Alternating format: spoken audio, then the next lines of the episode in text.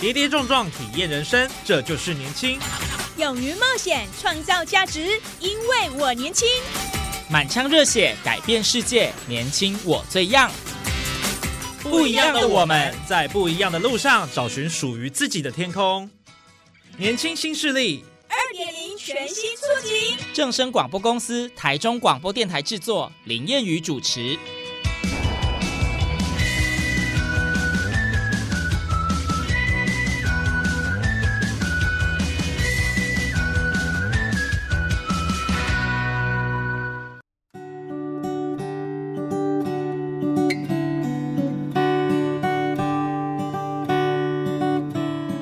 听众朋友，大家午安，大家好，欢迎您在礼拜二的中午十二点准时收听，在正声台中二台 M 六七千赫以及网络正声综合台播出的《年轻新势力》，我是燕宇。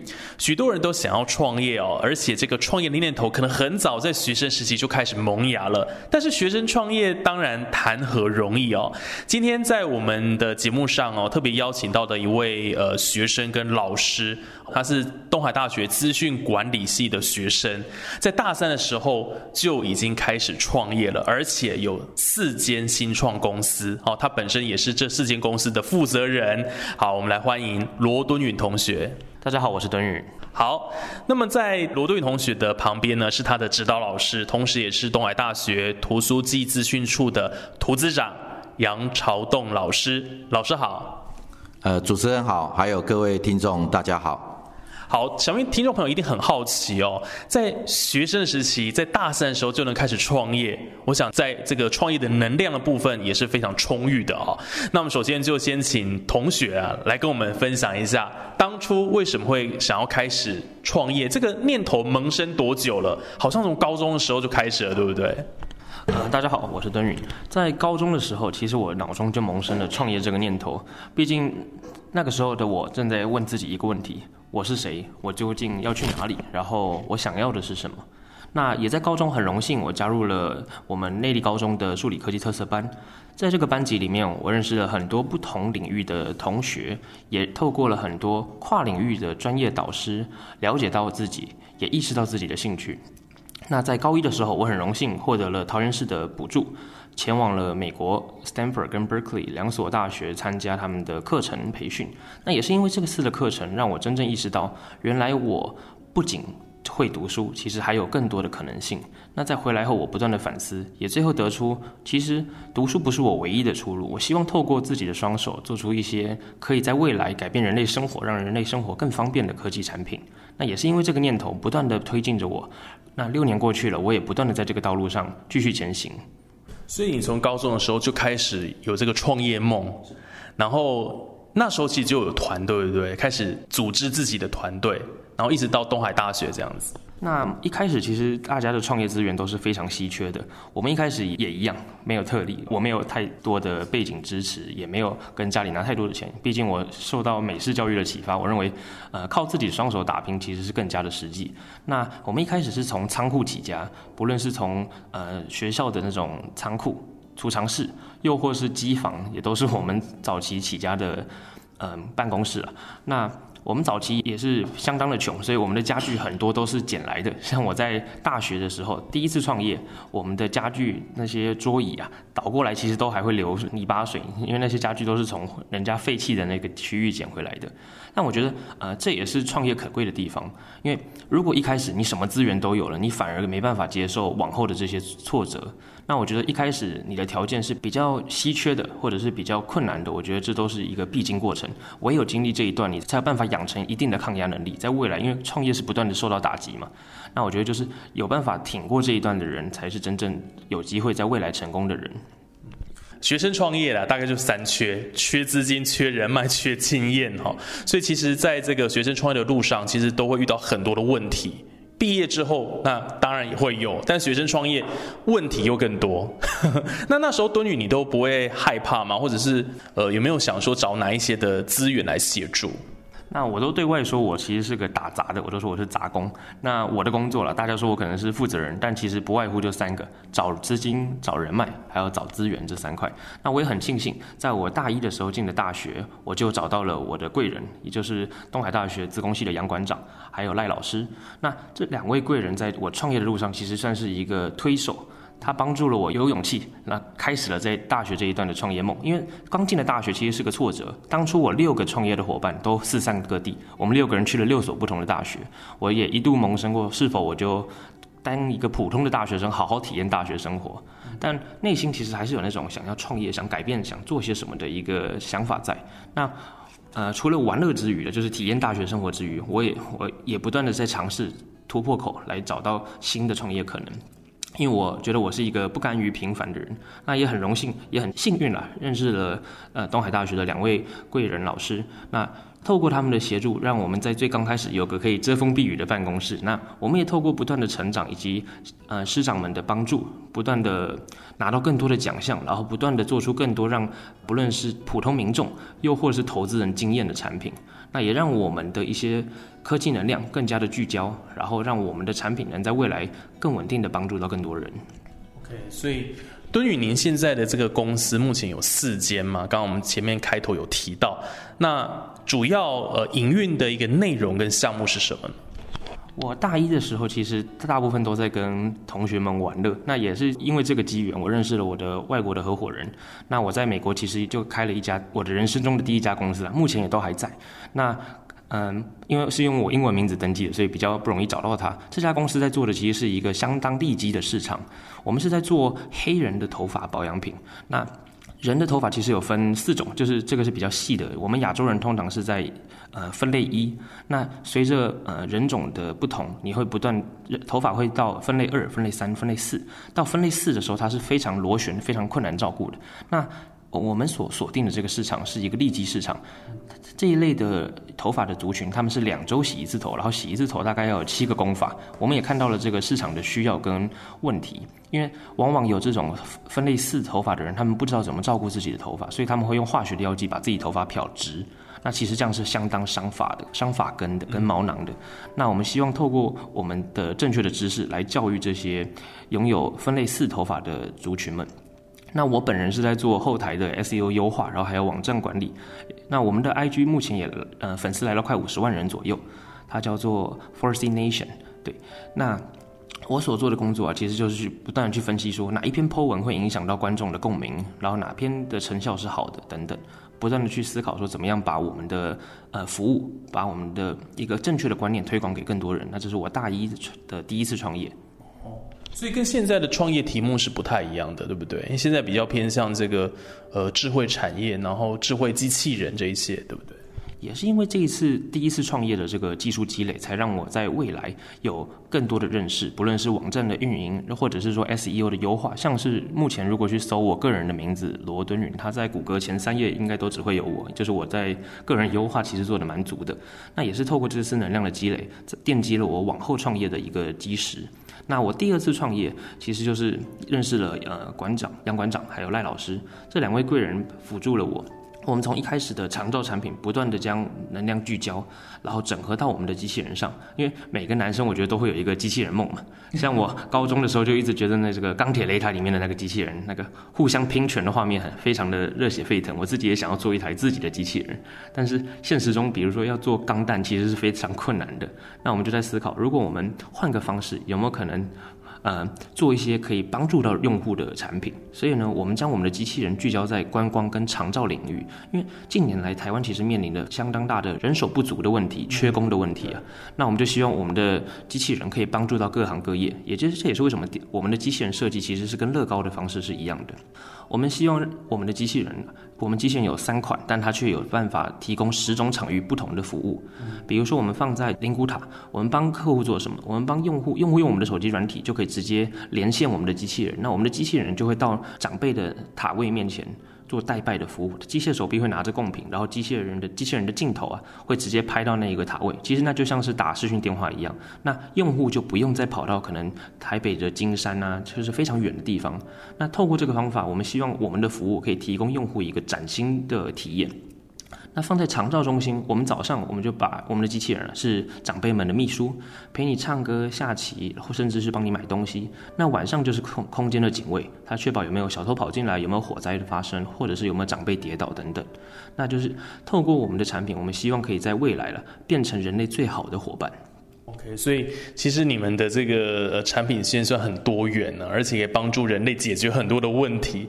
然后包括这个银发族的部分，你们有照顾到这样子哦，非常的完善哦。好，当然今天我们邀请到这个罗多允同学，他有很多自己的这个创新的 idea 了哈。当然他的能力也非常坚强，才有办法有这样的成果。那当然要有很丰硕的成果。名师出高徒，有这么厉害的徒弟，当然老师的这个协助非常的重要了哈。那刚刚呃敦允其实已经有好几次提到我们这个东海大学图书馆的馆长，那我们也请杨朝栋老师哦跟我们来分享一下当时跟敦允的这个缘分是怎么样开始建立的，然后怎么样看他从这个学生开始创业这条路上，你给予他们什么样的协助？好，非常谢谢主持人哈。那我想，呃，真的很呃荣幸哈，也很有缘能够认识敦允。那其实是呃，我记得我们第一次的见面应该是啊，他当时到这个啊图书馆来，哈，就是询问说，哎，老师有没有可能有一个机会让他可以来招募他的团队？那因为我呃本身就是上这个计算机啊，我们大三资工系大三资计算机组织的课啊，我们的这个学生数比较多，我就说那很好，我刚好有这个机会让你哈可以来招募你的啊这个成员啊或者是你的团队，那他就来说明哈，当然他也跟我先做了一些 brief，就是说他是怎么样的一个学生，而且他的梦想，那我觉得这个啊年轻人哈真的难能可贵，因为。大部分上了大学，基本上也都忙于课业。那因为敦允他在高中就有一些参赛经验，也有团队的经验。那我觉得这个很好哈。虽然他才大一刚进来，那我觉得如果有机会，他未来也可以招募啊这个资工专业领域的来成为他团队的一员。那后来据我所知哈，那也不少同学有加入他的团队。那当然，这些啊呃团队的成员哦，不是只有限于职工哦。那敦允他也是非常呃 open 的哦，因为他们的团队需要不同领域的啊这个人才，包含据我所知有电机，然后也有公社。那像现在呢，他们团队更多来自于管理，好，因为敦允本身就是一个啊资管的学生，所以他们。这样的一个团队拥有了技术啊，那拥有了设计，那更重要是他们还有一些啊，这个懂得经营的人才。那这样的团队，我想啊，才能够啊，让他们的能量啊可以更扩大。那当然，再者，呃，敦允刚开始的时候呢，啊，他在这个学校哈，也没有一个啊，这个实验室提供一个环境让他们可以做研发。所以刚开始一开始，我跟刚前面他提到的赖老师啊，我们就把我们实验室的一个角落哈，能够让给啊，让他们来运用。那当然，他们都是东海的同学，那我觉得也本于我们。这个团队里面也有资工系的啊，这个学生在里面，我们本来就应该多给他们一些协助。那从啊实验室，我们也可以称为是一个类似啊这个车库的这样的一个精神了哈。啊，慢慢的啊把这样自己的啊这个基础功啊，在这样的环境啊把它练起来啊，再加上他的团队成员啊一直啊也源源不绝的啊有加入心血，所以啊他的一些啊再加上我们啊会。啊，指引他们有一些相关的啊技术，包含可能有哪些的竞赛哦，都啊这个他们可以去争取哦荣誉。那更重要是因为你毕竟要创业，你可能还是要有一些啊这个这个团队的资金也好或能量。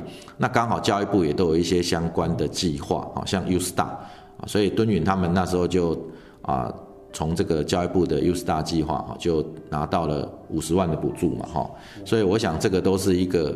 很好的这个啊启动的一个基金，那另外啊也开始陆陆续续衔接了一些啊承接了一些产学案，那我想这个都是对他们团队啊一个很重要的一个啊这个成长的一个基石啊哈。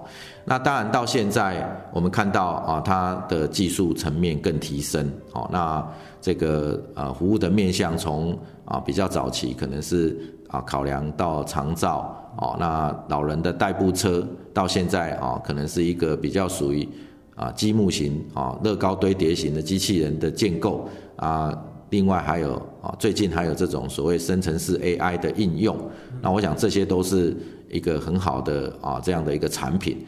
那当然我们也期待它在未来啊能够啊本于原来这样的基础啊那啊在不断的创新，那有更好的发展。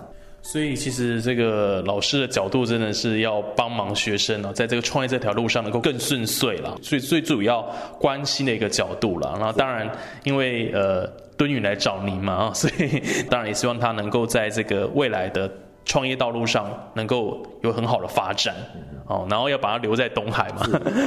哎，听说有有人要跟他招手，有一些条件是不是？呃，其实因为敦颖他们的表现真的是非常啊杰出哈，所以本来了哈，这我我也稍微分享一下，本来我们很担心他哈这个跑掉，跑到这个这个别的地方去创业哈。那当时他本来啊，刚我提到嘛，一开始是在我跟戴老师的实验室哈，那也这个实验室一角让他们来做这个研发啊，但是随着他们的团队的人数越来越多哈，那他们有一些设备啊仪器。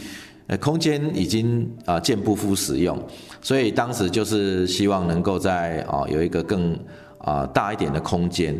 那因为毕竟他们是学生团队啊，在学校的啊这个育成中心，主要是扶持新创团队或者是已经有登记的，对他们来讲，可能在这样的一个啊场所上，可能不见得可以马马上哦满足他们使用。但是我要特别感谢我们学校的育成中心哦罗主任，还有他们的同仁哈，好几位哈，那这个协助哈，为什么？因为。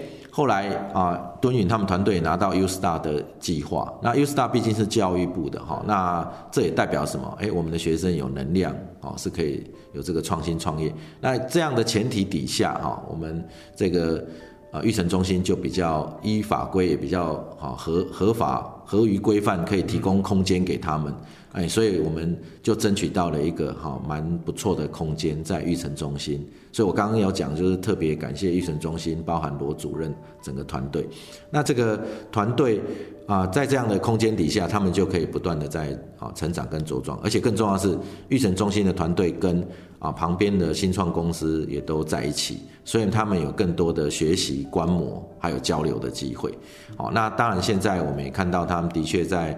啊，这样的一个创新服务上面啊，层次更在往上的提升啊，所以这一次才会受到啊这样的一个媒体的报道，好，然后也受到很多的关注啊。当然，我觉得呃这个部分，当然我们要表达的是说，呃，看到学生这样的啊这个努力，然后愿意啊出来自己来这个这个创业，我是觉得实属不易了哈。当然，在这个整个过程中，他必须要有团队啊，所以。团队的建立很重要以外，啊，学校的资源的协助，啊，老师们的这个技术的哈辅导，啊，这些都是相辅相成。那当然啊，以自己同学们他们的学业，哈，他们也应该都有去兼顾。所以，我我当然是鼓励学生创业，但是也要把基础功啊练好。那我想敦云他可能有未来自己的想法，我们也都啊尊重，也都祝福啊。但我们能够看到这样属于东海自己诞生的创新创业团队，我们是非常的高兴，也觉得非常欣慰。谢谢。是因为东海大学本来就是一个对于学生的这个创新创业哦非常重视的一间学校，不管在创新育成中心或者大家熟知的他们的约农杯创新创业竞赛，基本上都是延揽了很多的优秀的创业团队，然后给予他们这个支持这样子啊。那我们接下来也继续来请杜颖来分享，就是呃您接下来的规划。听说您已经就是大一大二都把很多的学分都修完了，然后接下来有一个。惊人之举要休学，在你的这个计划当中，为什么会有这样的一个想法呢？嗯，首先我觉得就像刚刚杨馆长提到的，就是离不开大学，东海大学了。我们希望跟学校的关系是更加紧密的。那我其实，在大一、大二我就知道自己想要什么。那那个时候的我对自己的要求是。更加的要自律的，所以我给自己排的课是非常的满，几乎每学期都修到被系统警告，就是说你超修了。那也是因为这个原因，所以我在大二结束的时候，我大概已经修超过一百多的学分。那剩下两年呢，就只剩下二十几的学分了，哎不对，十几的学分，甚至更低。那那时候我就在想说。有两个条路，我提早修完大学的学分，就留最后几可能个位数，还是说我全心投入到事业上？因为现在的我其实是学业跟课业都要同时兼顾的。那我觉得，呃。很难要求十全十美了。那我也觉得说自己还没有准备好到更大的一个舞台，因为我未来是希望到把整个公司搬到美国去的。我希望说等大学毕业后，我有可能去美国深造进修了。那我希望自己是更加准备充足的。我不希望说两头烧，就是学业跟这个事业同时可能都没顾好。所以也我觉得在必要的时间，我需要做出取舍，让自己慢一点。这也是为什么我毅然决然的决定说自己想要休学这件事情。因为我觉得，只有当自己准备好了，我做的不论是我的产品，或者是我们公司提供的服务，才能在呃现实面、物呃实物面啊，真正帮助到用户。那这也是为什么我跟家里人讨论，我觉得家里的支持其实是相当重要的。我们家其实是我觉得讲说是民主了，但我觉得我爸妈像是放养我那样子，对，就是完全的相信我在做的事情。那我自己个人是觉得说，嗯，我希望提早，就是有有可能传统会叫做光宗耀祖了，但我不觉得自己这样算年少有为，我觉得自己的心态一直是相当谦卑的，因为在不论是呃跟同事们合作，又或是。跟前辈们请教，我觉得自己都是那个可能最愚笨的那一个人，我都把自己当做这个角色，因为我觉得只有当我把自己身处到一个都是高手的区域，我自己成长才最快。那我觉得，呃，我们现在运营的公司虽然触及的产业面是相当多的，但是它其实最终都回到一个核心，就是我们希望我们的服务，我们希望我们的产品是真正有办法在未来改变人的生活，参与未来，改变未来。那这也是我自己的一个初衷，也希望多年后我在听这个正声电台的广播节目，我还可以回想到当年这个热血的自己，跟着一群猫小孩一同去创业，一同去打拼。那也会记得这一路上遇到的种种贵人。谢谢。是这个创业有时候就是一股冲劲啊，然后想要去达成自己人生阶段的目标，这不是每一个学生能够达成的，因为其实你自己必须要很有呃想法，然后立定志向，我就向前冲。就像多云这样子，就是你其实已经知道自己要走什么样的路了，所以我后面这部分我就是希望全心全意的投入在我的事业上面，这也没有不好。那其实敦宇刚刚提到说未来要到美国开立公司嘛，那语言能力就很重要。那我知道说其实您很早之前就在这个语言方面下了很大的功夫。那过去对于这个英语口说部分不是很理想，可是因为你为了想要达成呃你自己的这个创业目标，你下了很多苦功，对不对？在英文能力部分。啊，对这一块就是我觉得我的个性吧，我的个性让我造成我很喜欢去跟别人交朋友。那我觉得除了国内的朋友，我也更希望自己的视野更广，可以看看这个世界长什么样子。所以我在其实国高中的时候就非常积极的在交外国的朋友。我甚至做过一张地图，就是把我有外国朋友的那个国家点亮。我发现大概有二十三个国家都有我的外国朋友，甚至有些我的外国朋友是来自非洲，他可能英语还不太通，所以我们有时候讲话是比手画脚。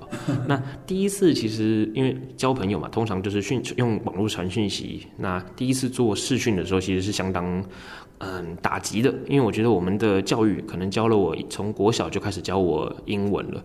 那我在真正要使用的时候，我却遇到了一个。哑口无言的窘境，就是我讲不出任何话。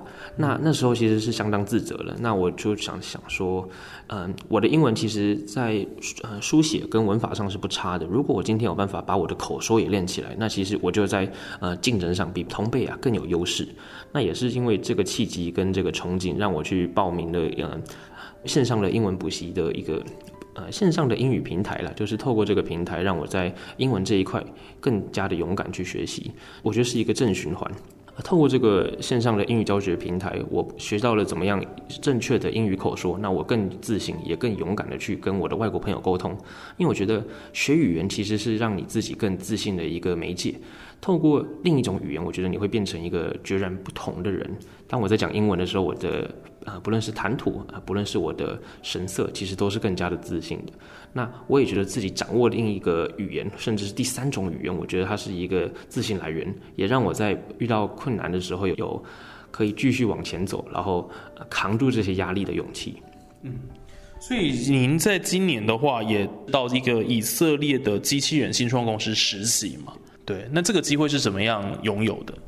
那这也其实也是很感谢教育部还有东海大学的支持。教育部有个计划叫做“学海飞扬”，我透过这个计划，那以及学校的名额，那我来到了以色列的新创公司。那在这个公司，其实它跟我们一样，也是在做机器人，但就是产业有点不同，他们是做服务业跟长照。那我们自家的机器人是做长照跟观光。因为我们在回看机器人在各行各业中，它其实都能扮演一定的工作。像各位家里常用的扫地机器人，它其实就是你生活中打扫好帮手。但是我觉得最后都回到一个本质，就是这个机器人到底有没有帮助人类解决我们生活中的大小事情？它有没有真正的？呃，让人类解放双手了，就是我们会很常在强调这件事情，还是说这个机器人只是呃，可能在开幕或者是剪彩的时候它的一个亮点？我们希望我们做的产品是真正能帮助用户的。那这也是我在以色列这一趟其实收获很多。除了最呃，我用了学校的实习的一个名额，因为呃毕竟是学校补助嘛，那我透过这个学校的资源去到了以色列，那也顺利的跟他们谈成在亚洲的代理权。那也希望说未来了，不论是呃我们的产品，又或是以色列他们的新创公司，我们的不论台湾跟以色列这两个国家的合作能更加紧密。我觉得这也是新创其实相当重要的，就是如何将各行各业各路的资源整合，然后如何在茫茫人海中找到那个贵人。我觉得这是呃我正在学的一门课程。嗯。好，我们也在节目上跟听众朋友分享一下，呃，敦允的这一家公司，它现在有一个产品，我觉得还蛮特别，值得跟大家一提的。好，听说它是可以利用合成跟这个呃生成的技术，所以你就可以生成你想要的照片这样子。哦，这个蛮特别的哦，也请敦允跟我们介绍一下好了。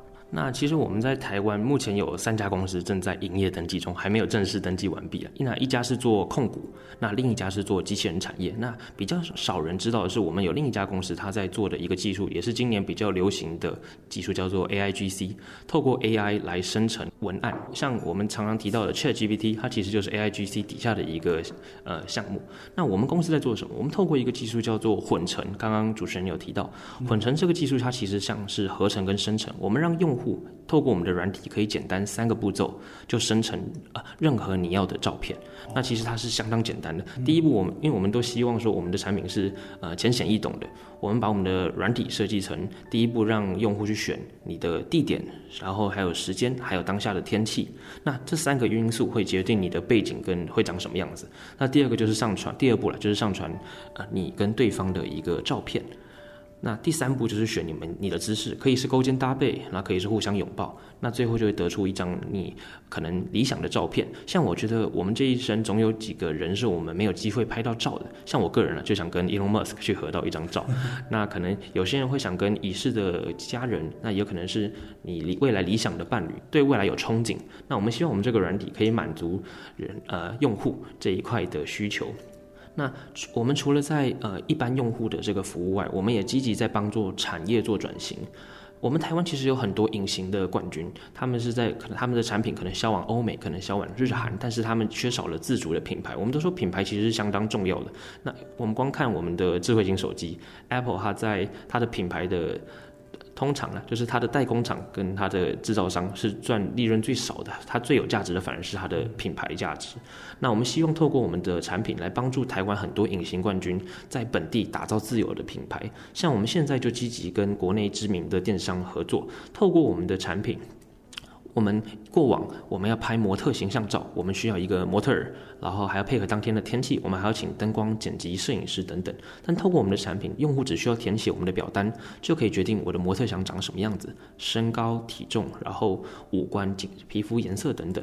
我们甚至可以让我们的客户去决定今天这张产品照，他的头发要多顺滑，然后他的皮肤要多白皙，这都是我们的产品可以提供的服务。那我们也觉得说，呃，让台湾被世界看见这件事情是重要的，所以我们不断的在帮助传统的产业做转型，让它的产品有办法打造出自己的自有品牌，并销往各个国家，而不再只是帮助别人做代工这个这个件事情。好，我们刚刚听完了这个多云的介绍，会发现他们的这个呃公司的这个产品哦，真的是完全符合现在时代的趋势了哈。那当然也因应呃现在人的需求，那打造出一些诶他想要的一些照片，这样子哦，非常厉害。而且我刚刚看了这个呃简报，也是跟这个小山美日哦，也是很知名的大厂合作了哈。好，那我们想最后也请我们的呃杨朝栋老师哦，请老师也跟我们呃勉励一下，或者是说，哎，像敦允这样子的一个学生，能够在这个创业的路上有这么好的表现，您觉得靠的是上什么样的人格特质？嗯。呃，我觉得敦允哈，他的人格特质就是他勇于啊敢尝试了哈。那另外当然呃，他本身技术能量啊也蛮强的。那更重要是他必须要有一个团队。我们时常讲说，一个人可以走很快，但是一群人才才可以走很远。所以好的团队啊。我们不怕这个啊神退手，只怕猪队友啊！我想这个大家都听过。那当然，再者啊，这个本身啊要有这样技能以外，哈，团队以外，当然我们培育他的环境也很重要。那其实啊，东海大学就是他的一个啊这个摇篮，好，也提供我们这样的一个资源，让敦允的团队能够成长跟茁壮啊。刚刚他所提到，他到以色列去哈，呃，这边其实也要特别感谢啊，这个呃气管系的周英奇老师，好，那我相信在敦允团队的建立上，好，呃，从啊我们自工系的由啊杨朝栋我哈跟我们这个赖俊明老师啊，那以及他敦允资管系的老师，都是在技术方面啊，那但是呢。到了管理，甚至对外啊的一个海外也好啊，他这一次有机会可以去，这真的是就是气管系啊周老师的一个协助。那我想，一文是我们老师也都是团队啊，我们等于是他最坚强的后盾，以及带领他们的一个啊这个引领他们的算是啊不敢讲灯塔啦，就是说呃算是呃给他们啊能够指向一些未来可以发展的道路。所以我想。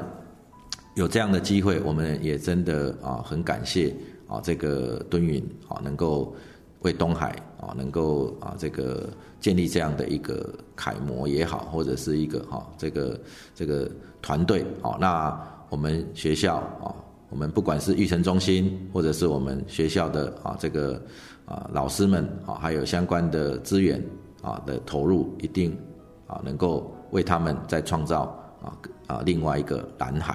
啊谢谢。好，那今天在节目上就非常的开心，能够邀请到我们东海大学资管系的罗都颖同学，还有东海大学图书暨资讯处的图资长啊，然后杨朝东老师哦，呃，透过师生两位的分享，可以让我们了解到说，其实，在学生创业的历程当中，虽然很多的困难，很多的事情你必须去呃披荆斩棘哦，但是呢，只要你肯努力，学校也会给你很多的资源。好，然后加上很多人脉的协助，然后自己去招募这个团队，绝对是有可能的。哈，所以这个希望说今天的故事可以给收音机旁听众朋友，还有网络听众朋友一些启发了哈。那我们今天的节目就进行到这边，那非常感谢老师跟同学们的分享。当然，我们呃下礼拜还有更多精彩节目内容都在我们的年轻新势力，也欢迎大家呃持续的来收听。那就谢谢老师跟同学喽。好谢谢主持人谢谢线上的听众谢谢。谢谢大家谢谢。